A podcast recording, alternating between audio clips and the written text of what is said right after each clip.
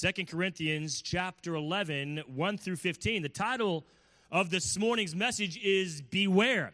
I had told you last time we were together that the Apostle Paul was getting to a place in his book towards the end where he was trying to warn the believers in the Corinthian church that they had among them false teachers, those that would turn their hearts away from God in an effort to uh, to to make themselves the center of that church, they were pushing not only the apostle paul out which is what their ultimate goal i believe was. They, they were jealous of paul. They were jealous of the love that the corinthian church had for paul. They were jealous of the connection paul had with the corinthian church. So they were trying to push paul out by what they were saying about paul uh, by what they were saying in reference to, to paul's sincerity paul's message. But in the process these teachers were also changing the message.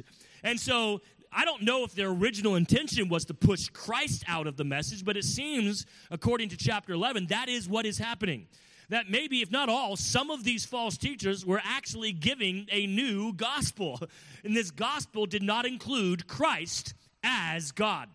So the Apostle Paul is dealing with this pretty hard. He's he's uh, kind of hitting these guys uh, pretty severely in, in what he's saying. He's not holding back any punches.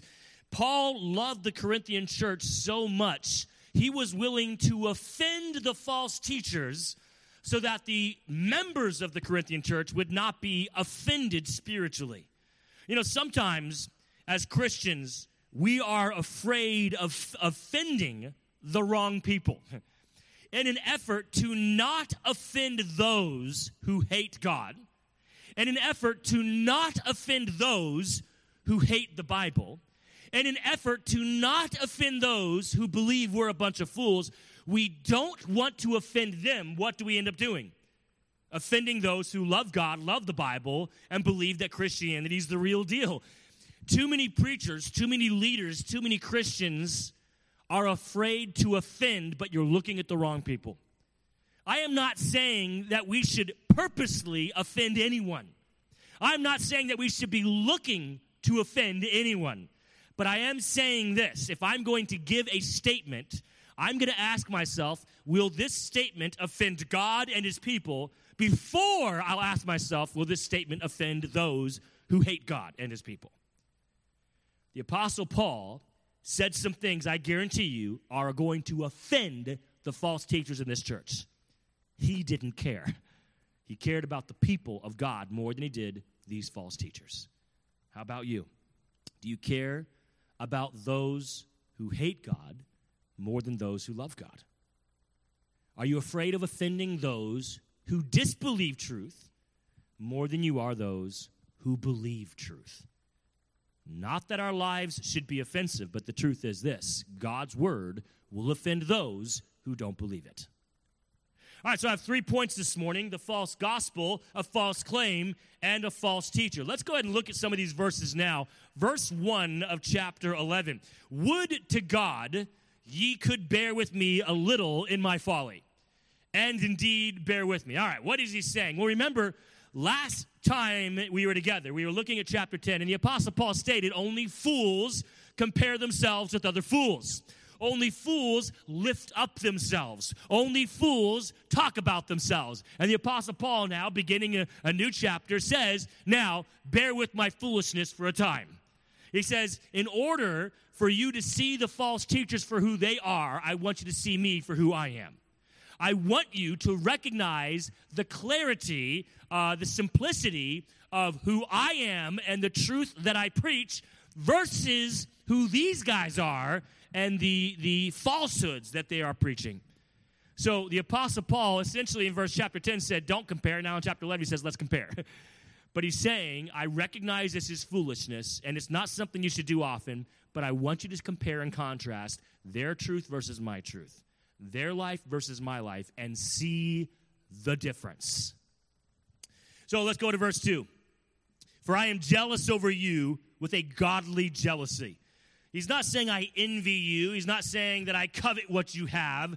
He's saying I am jealous. I desire that you, as godly jealousy, I desire that he says, I have espoused you to one husband, that I present you as a chaste virgin to Christ. My jealousy, my desire is that you would stand before God and he would be able to say, Well done, thou good and faithful servant. My desire is that as a church, you would honor God, glorify God, lift up God, serve God, sacrifice for God, rather than run from God. Verse 3 But I fear lest by any means, as the serpent beguiled Eve through his subtlety, through his deception, so your minds should be corrupted from the simplicity that is in Christ. He says the gospel is simple. God made it that way. God wants everyone to be saved. I'm concerned that these false teachers will deceive you into thinking the gospel is, is not as simple as it is that these false teachers will add into the gospel and make it more than faith in Christ. So let's see here these three points, beginning with a false gospel. Point number one. Letter A a false gospel pulls you toward men, the gospel of Christ pulls you towards Him. Look at verse 2. I'm jealous over you with the godly jealousy. The Apostle Paul says, The gospel that I'm teaching, the gospel that I'm preaching, is the gospel of Christ. And my desire and my jealousy is that you are pulled and pushed towards Christ, which implies pretty strongly whatever these guys are teaching is not doing that. He says, I'm concerned that the gospel they're giving you is pulling you towards them. I want to pull you towards Christ. And as I stated, wasn't that the problem? These teachers, these so called spiritual leaders, these false prophets and teachers in the church of Corinth were jealous of Paul they wanted the love that the church had for Paul. They wanted the popularity that the church gave Paul. They wanted the honor that the church gave Paul. And Paul says, I don't want any of that. I want them to follow God. And these false teachers said, We want them to follow us. You see, a false gospel, anything that does not lift up Christ, inevitably is lifting up someone else and almost always, very likely, that someone else is the one doing the preaching, is the one doing the speaking. Because, church, we are either here to worship Christ or we're not. We're either here because of Christ or we're not. We're here for Christ or we're not. And if it's not Christ, then who? Who are we here to worship? Who are we here for? And who are we here because of? If you think it's me, you are deceived. It's not me, and it surely isn't you. So we're back to Christ again. That is the pure gospel Christ. I believe there are those who preach a pure gospel. They place Christ as the Savior of our souls. They place Christ as the Son of God where he deserves to be. But they taint that pure gospel with a portion of a false, gospel and they include themselves on a level of Christ. They say Christ and the man of God, Christ and the voice of God, Christ and the servant of God. They want to place Christ on the throne, they will, but they want to be at his right hand, right next to him, and they want you to be convinced that's where they belong. A pure gospel is Christ, Christ, and Christ. Even God the Holy Spirit points to Christ. Even God the Father said, This is my Son, honor him. Christ. How dare we think, let alone act on a belief, that anyone in this room, anyone in this world deserves to be placed with Christ? We don't. And a false gospel teaches as much. Letter B. A false gospel manipulates you. The gospel of Christ offers a clear, simple path. Look at verse 3. But I fear lest by any means, as the serpent beguiled. The Apostle Paul says, My concern is just like Satan manipulated, deceived, and tricked Eve, I'm concerned that these false teachers with a false gospel will manipulate, deceive, and trick you. That what they say will make sense because it will include partial truths because that's what Satan did. He said, Has the Lord said? And, and Satan gave partial truths but then brought his own lies and mixed it in with those partial truths. And we are confronted with the same problem. Many men and women today question God outrightly or state the truths of God, but include their own lies paired with those truths. How do you know when you're hearing lies and truths? You know, if you know the truth of God's word, you'll recognize, ah, that's not in the Bible, actually. Actually, there's nowhere in Scripture that says that. If you don't know the truth, though, it's easy to swallow the lies with the truths, the small portion of which you do know. So the Apostle Paul says this false gospel is just one of manipulation. They're trying to mess with you, they're trying to trick you, they're trying to deceive you. Look, how do you know when there is a leader in your life who is truly representing Christ? Because Christ doesn't manipulate. You know, on the opposite side, you see what Christ doing? As, as people were following Christ and as they came to him and said, Hey, I want to be your disciple, you know what Christ said? Are you sure about that? Because I don't have anywhere to live. You sure about that? Because I'm not rich. Are you sure about that? Because if you go with me, you can't be with your dad who's dying. Are you sure you want to follow me? He doesn't manipulate people into following them, him. He actually confronts their commitment and says, Are you sure about that? And then he states in another passage, those who want to be my disciples should be likened to those who are building a large tower. Consider do you have the money you need to build the tower before you start? It's like those going to war. Do you have the soldiers you need to win the battle before you go to war? Consider the cost before you make the commitment. Now, that is not for salvation. Salvation is free, that's for discipleship. God is not going to manipulate you into any decision. He's going to give you the solution, make it clear, make it simple, and say the choice is yours. Whether it's salvation or discipleship. These false teachers are trying to manipulate, they're trying to trick, they're trying to get you to follow them by making you think you're following God, but you're really not.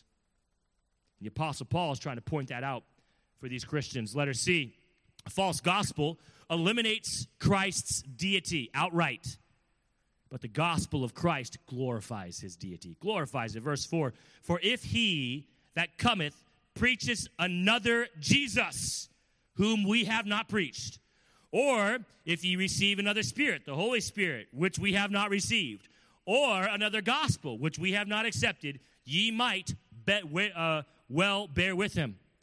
The Apostle Paul, when he says ye might well bear with him, is saying, I am concerned that someone will come and preach something other than Jesus, other than the Spirit, and other than the gospel. And I'm concerned you'll actually bear with them. What does that mean? To bear with someone is to connect with them, to, to stand alongside them, to carry with them what they're carrying. He says, I'm concerned you'll start following them.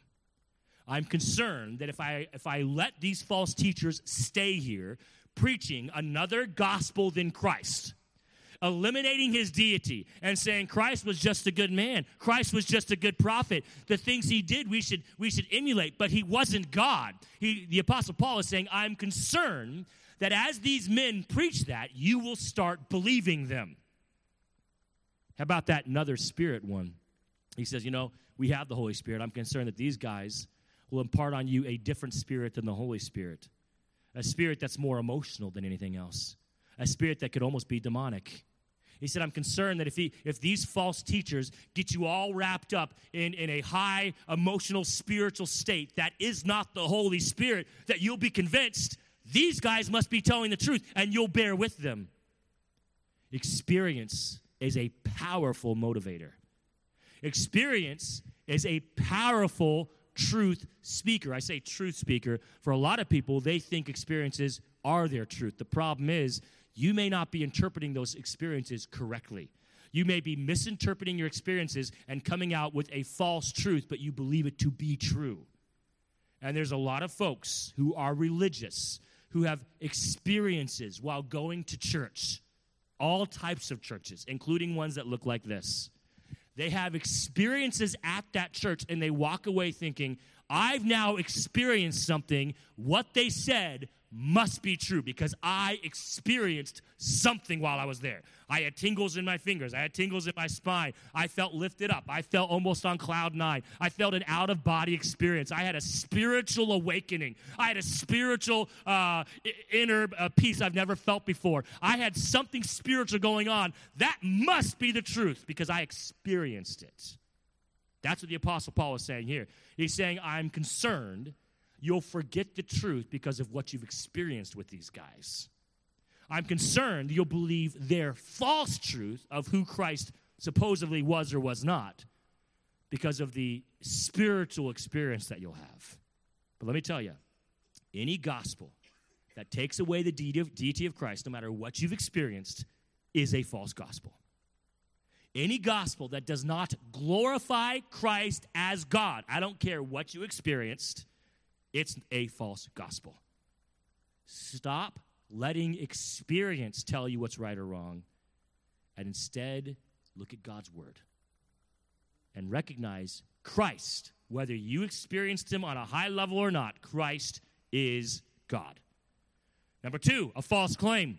Verses 5 through 12. For I suppose that I was not a whit, a little behind the very chiefest of apostles. He says, hey, remember, bear with my folly here, right? Bear with me as I foolishly point out my qualifications so that you can better believe what I'm saying.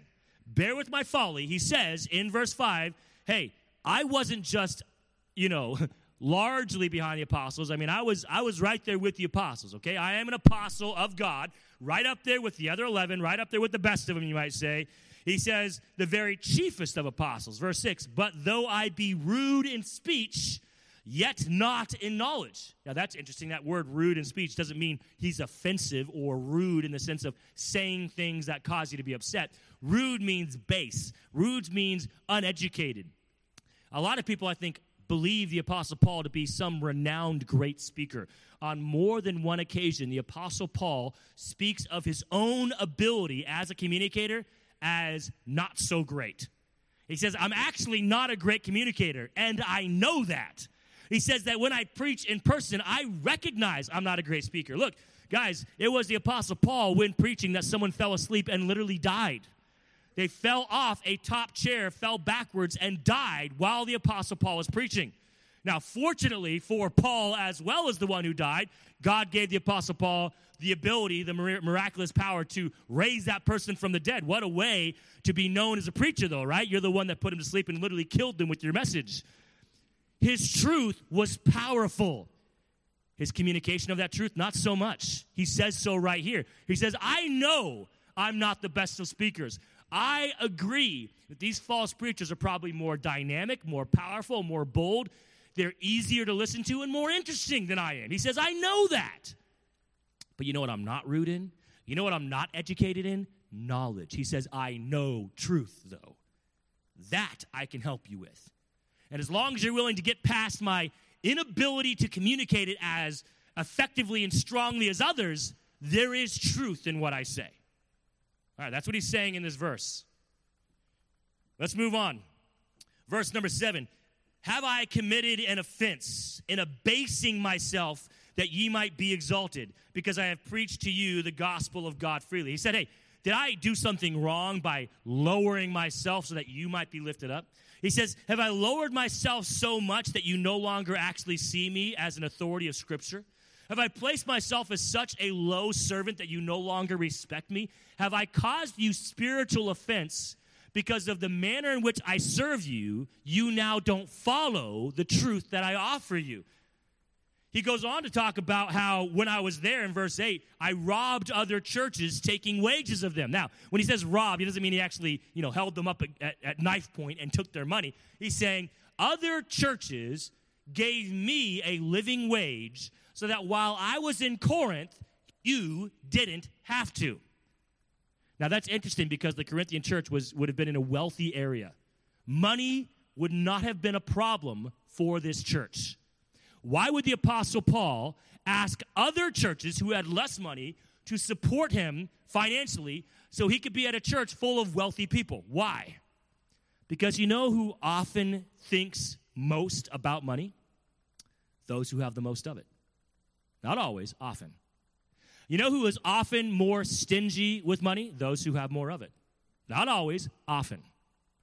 You know those who often think others to be after money and money is their focus in life are those who have more of it. I think the Apostle Paul, in his wisdom, recognized you guys, money is a big part of your life, and I don't want you thinking that it's mine. I don't want you thinking I'm coming here for your money. The Apostle Paul says, literally, I'm, a, I'm surrounded by wealthy people, but I'm going to have other churches support me while I'm here so that you, in your wealth, don't think I want your wealth. I don't want your wealth. Fact, if you read the verses following, he goes on to say, Not only did I rob other churches, not only did other churches support me while I was at your church, I will never take a dime from you, he says. You can read him. He says, continuing, I won't take money from you. I have not, and I will not. Now, what is he asking the church to do? He says, Now consider, I'm paraphrasing, are these other people doing that? They claim to. They claim that they're like Paul, and they're not here for money. But the Apostle Paul is challenging the Corinthian church don't just hear their claim, pay attention to what they're actually doing. And does their claim match their actions? False claims. Letter A. A false claim fails in action. Verse 6 But though I be rude in speech, yet not in knowledge, but we have been thoroughly made manifest among you in all these things. Meaning, manifest, we've proved it, we've shown it, we've illustrated. The Apostle Paul says, Not only do I claim to have knowledge, not only do I claim to be a servant, not only do I claim to not want your money, I have manifested, I have proven my claims to be true. How about these false teachers with their false gospel and their false claims? Their claims are empty. They say one thing and they do another. How many times has someone said, I love you, only for you to offend them, and their love is gone? How many preachers, how many spiritual leaders, how many deacons, how many Sunday school teachers in your life that says, I'd love you, I would do anything for, for you, only for you to make a decision they did not like, and now you are anathema to them. They've turned their back on you. They will never speak to you again. In the store, they literally go the opposite direction when they see you. The same people who once said, I love you. Well, when life got in the way, that love was proved to be empty. That claim was proved to be false. Christian, if we claim to love people, then that means we love them whether they go to this church or don't go to this church. If we came to love people, that means we love them whether they go to this church, and if even if they stop going and going to a new church, we still love them. You do not walk the opposite way when a member who was once here at Meriden Hills is now somewhere else. You go to them, you give them a hug, and say, It is so good to see you. How is everything? I hope your life is going well for you. And you mean it because you love them. I knew a pastor one time who literally from the pulpit, from the pulpit, told a church, I heard him say this. He said, Do not have dinner or ask this person ever to your house ever again. And the only reason was that person went to a new church. The pastor from the pulpit telling the people, pretend this person no longer exists. It wasn't even like under the radar, it was just said out loud during a message for no other reason because the person changed churches. That's a claim that's false when it's stated, I love you, only for the love to cease when the person goes to a new church. And that's what's going on with these false teachers. They're making claims that are not true. The Apostle Paul says, Look at the claims I make. Now look at the actions, they match. Look at the claims these people make. Do their actions prove their claims? Letter B. A false claim fails in sincerity. Verse 7 I've committed, have I committed an offense in abasing myself? He says, essentially, it's a you know, rhetorical question. I, I hope I have not done that, but you can at least see my reason for it. You could see that the reason I abased myself is because I wanted to serve you. You could see that the reason that I, I have uh, acted in such a manner is verse 11 because I love you. He says, Wherefore? Because I love you not? God knoweth. What is that? What is he talking about here? Well, he's saying in verse 10, As the truth of Christ is in me, no man shall stop me of this boasting in the regions of Achaia. Meaning what? No man's going to keep me from telling others how much I love God, how much I love you, boasting in my in my honor to serve God and to serve you. I am going to, if I'm going to boast anything, chapter 10, I'm going to boast in the glory of God. And I offer God glory with the opportunity I have to serve you sincerely. My love is sincere. My actions are sincere. My message is sincere. My claims are sincere. My desire to serve you is sincere so much that I don't want you to be distracted by money. So I won't take any from you who probably have more than most. I don't want your money. You can afford to pay me, but I'm afraid that by you paying me, you'll think that's why I'm there. The Apostle Paul says, Look at my sincerity. Do you not see it? Now look at these false teachers. Do you really believe they're sincere? If you were to stop paying them, would they stick around? If you were to pay them less, would they stick around? If you were to change something in their job description, would they stick around? If you were to question them, would they stick around? And then letter C these false claims of the false teachers. A false claim fails in testing. Verse 10 As the truth of Christ is in me, no man shall stop me of this boasting. Wherefore, because I love you not, God knoweth. Verse 12 But what I do, that will I do, that I may cut off occasion from them which desire occasion, that wherein they glory, they may be found even as we. All right, the Apostle Paul says, The things I do, I do so people don't have a reason and occasion to blaspheme God, to belittle me, to taint my testimony. The Apostle Paul was constantly asking himself, Do my actions reflect God? When people see me, do they see God through me? I don't want to give them an occasion to bring shame on God through me. So go ahead and test me. Go ahead, I don't mind. Judge me. That doesn't bother me. Take a look at my life. I'm not going to stop you. There are too many preachers out there that when a member goes to the pastor, to the preacher, to the deacon, to the trustee, and the member says, Hey, I have a question. Why did you do this? And the preacher says, How dare you question me? You go to the pastor's wife and say, Hey, was that really the best thing? Couldn't there have been a better way? And the wife goes to her husband, and the husband goes to the member and says, How dare you question my wife? There are too many leaders that not only limit your ability to test you, test them, actually attack you when you test them. Christian, it is your job, it is your responsibility to test the truth that is being spoken to you and to test the sincerity of those speaking it. That's your job. And anyone who keeps you from that job is hiding something. The Apostle Paul says, Test me, I dare you. You're going to find my sincerity, my love for you is strong. He says, These guys, test them.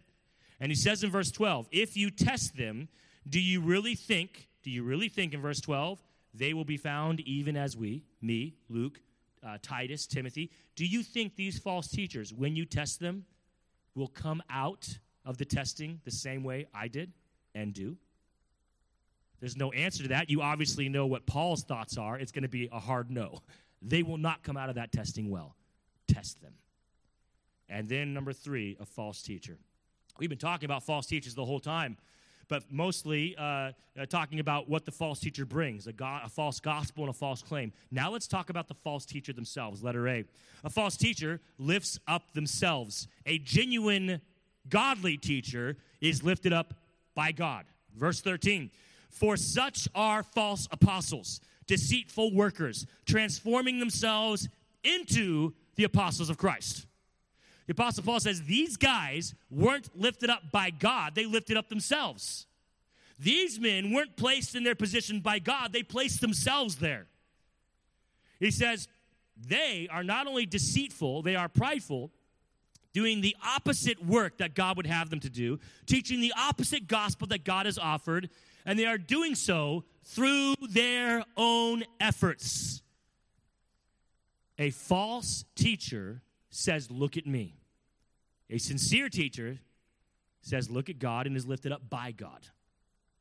So how about it, Christian? Those people that you've allowed in your life, those you you listen to uh, on the radio, those you listen to on TV. I hope I am not the only one that you listen to for truth. I hope there are other men and women, books and podcasts. I hope there are other people that impart truth to you. That would be my desire.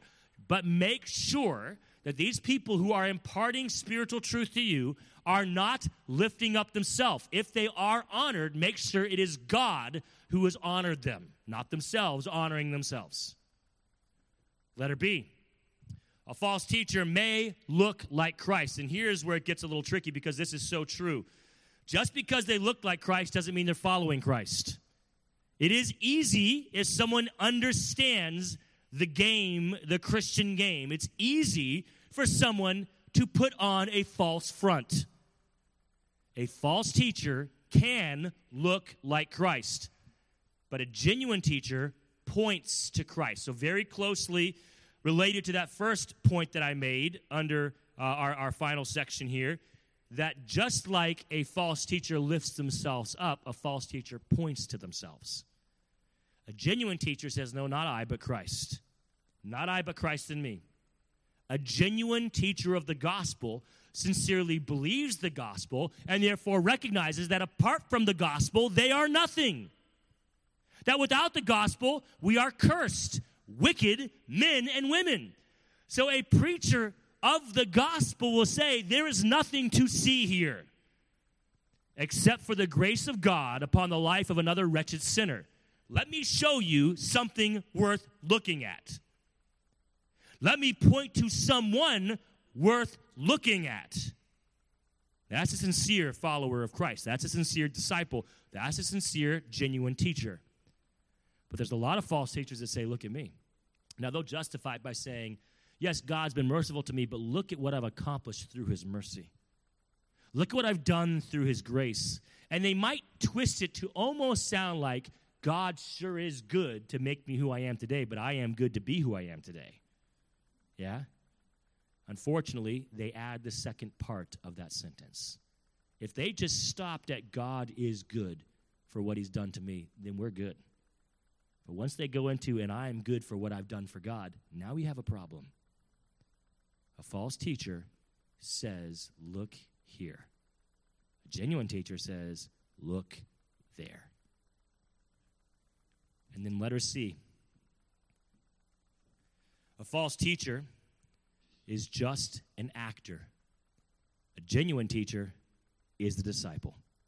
Look at verse 14. And no marvel, for Satan himself is transformed into an angel of light. we shouldn't be shocked that these men claim to be followers of Christ. We shouldn't be shocked that they even look like followers of Christ. Because even Satan himself in verse 14 looks like an angel of light, can portray himself in a manner that if you saw him, you would think that must be Michael the archangel. That must be Gabriel, the announcer of Christ's birth. Wow, this must be an angel of the Lord. Why? Well, look how they appear to us. Appearance is not everything. In fact, I would say appearance is a minor thing. Verse 15 Therefore, it is no great thing if his ministers also be transformed as the ministers of righteousness. The Apostle Paul saying, hey, as we saw in letter B, they may look like Christ, doesn't mean they are followers of him. They're just illustrating what Satan does. They're good actors. And the end of verse 15, whose end shall be according to their works. A false teacher is an actor, but at some point, the actor has to take off the makeup. At some point, the cameras stop rolling. At some point, the audience exits the building. At some point, the actor has to let go, let it out, and be who they really are. And at some point, they will be found to be just that actors. You know who the first ones to usually find out who, who the actors are? Family. Isn't it interesting how the percentage of children from families of full time ministers are, are so highly those who walk away from God? Isn't it interesting how those who claim to be followers of God can't seem to recreate that in their own children? Isn't it interesting that those who claim to train leaders and disciples of Christ can't seem to do the same with their own children? Could it be that the children see us for who we really are? And some of us are really good actors, and some of us are really bad actors. I'm not saying you're not saved because there's no acting involved with salvation. I'm saying you are just a good actor when it comes to being a disciple of Christ. You claim to not only be saved, you claim to be a follower of Christ, which are not the same thing. Salvation is free. God offers it freely to anyone who accepts Christ through faith. It's given to you. If you have humility, recognizing that you're a sinner, if you have repentance, recognizing your sin hurt God, if you have faith, recognizing Christ can save you from your sin, you get saved. Nothing else. Done deal. But then some want to claim, but not only am I saved, I'm a true follower of Christ. I'm also a disciple of Christ. And our family, our spouse, our children says, No, you're not.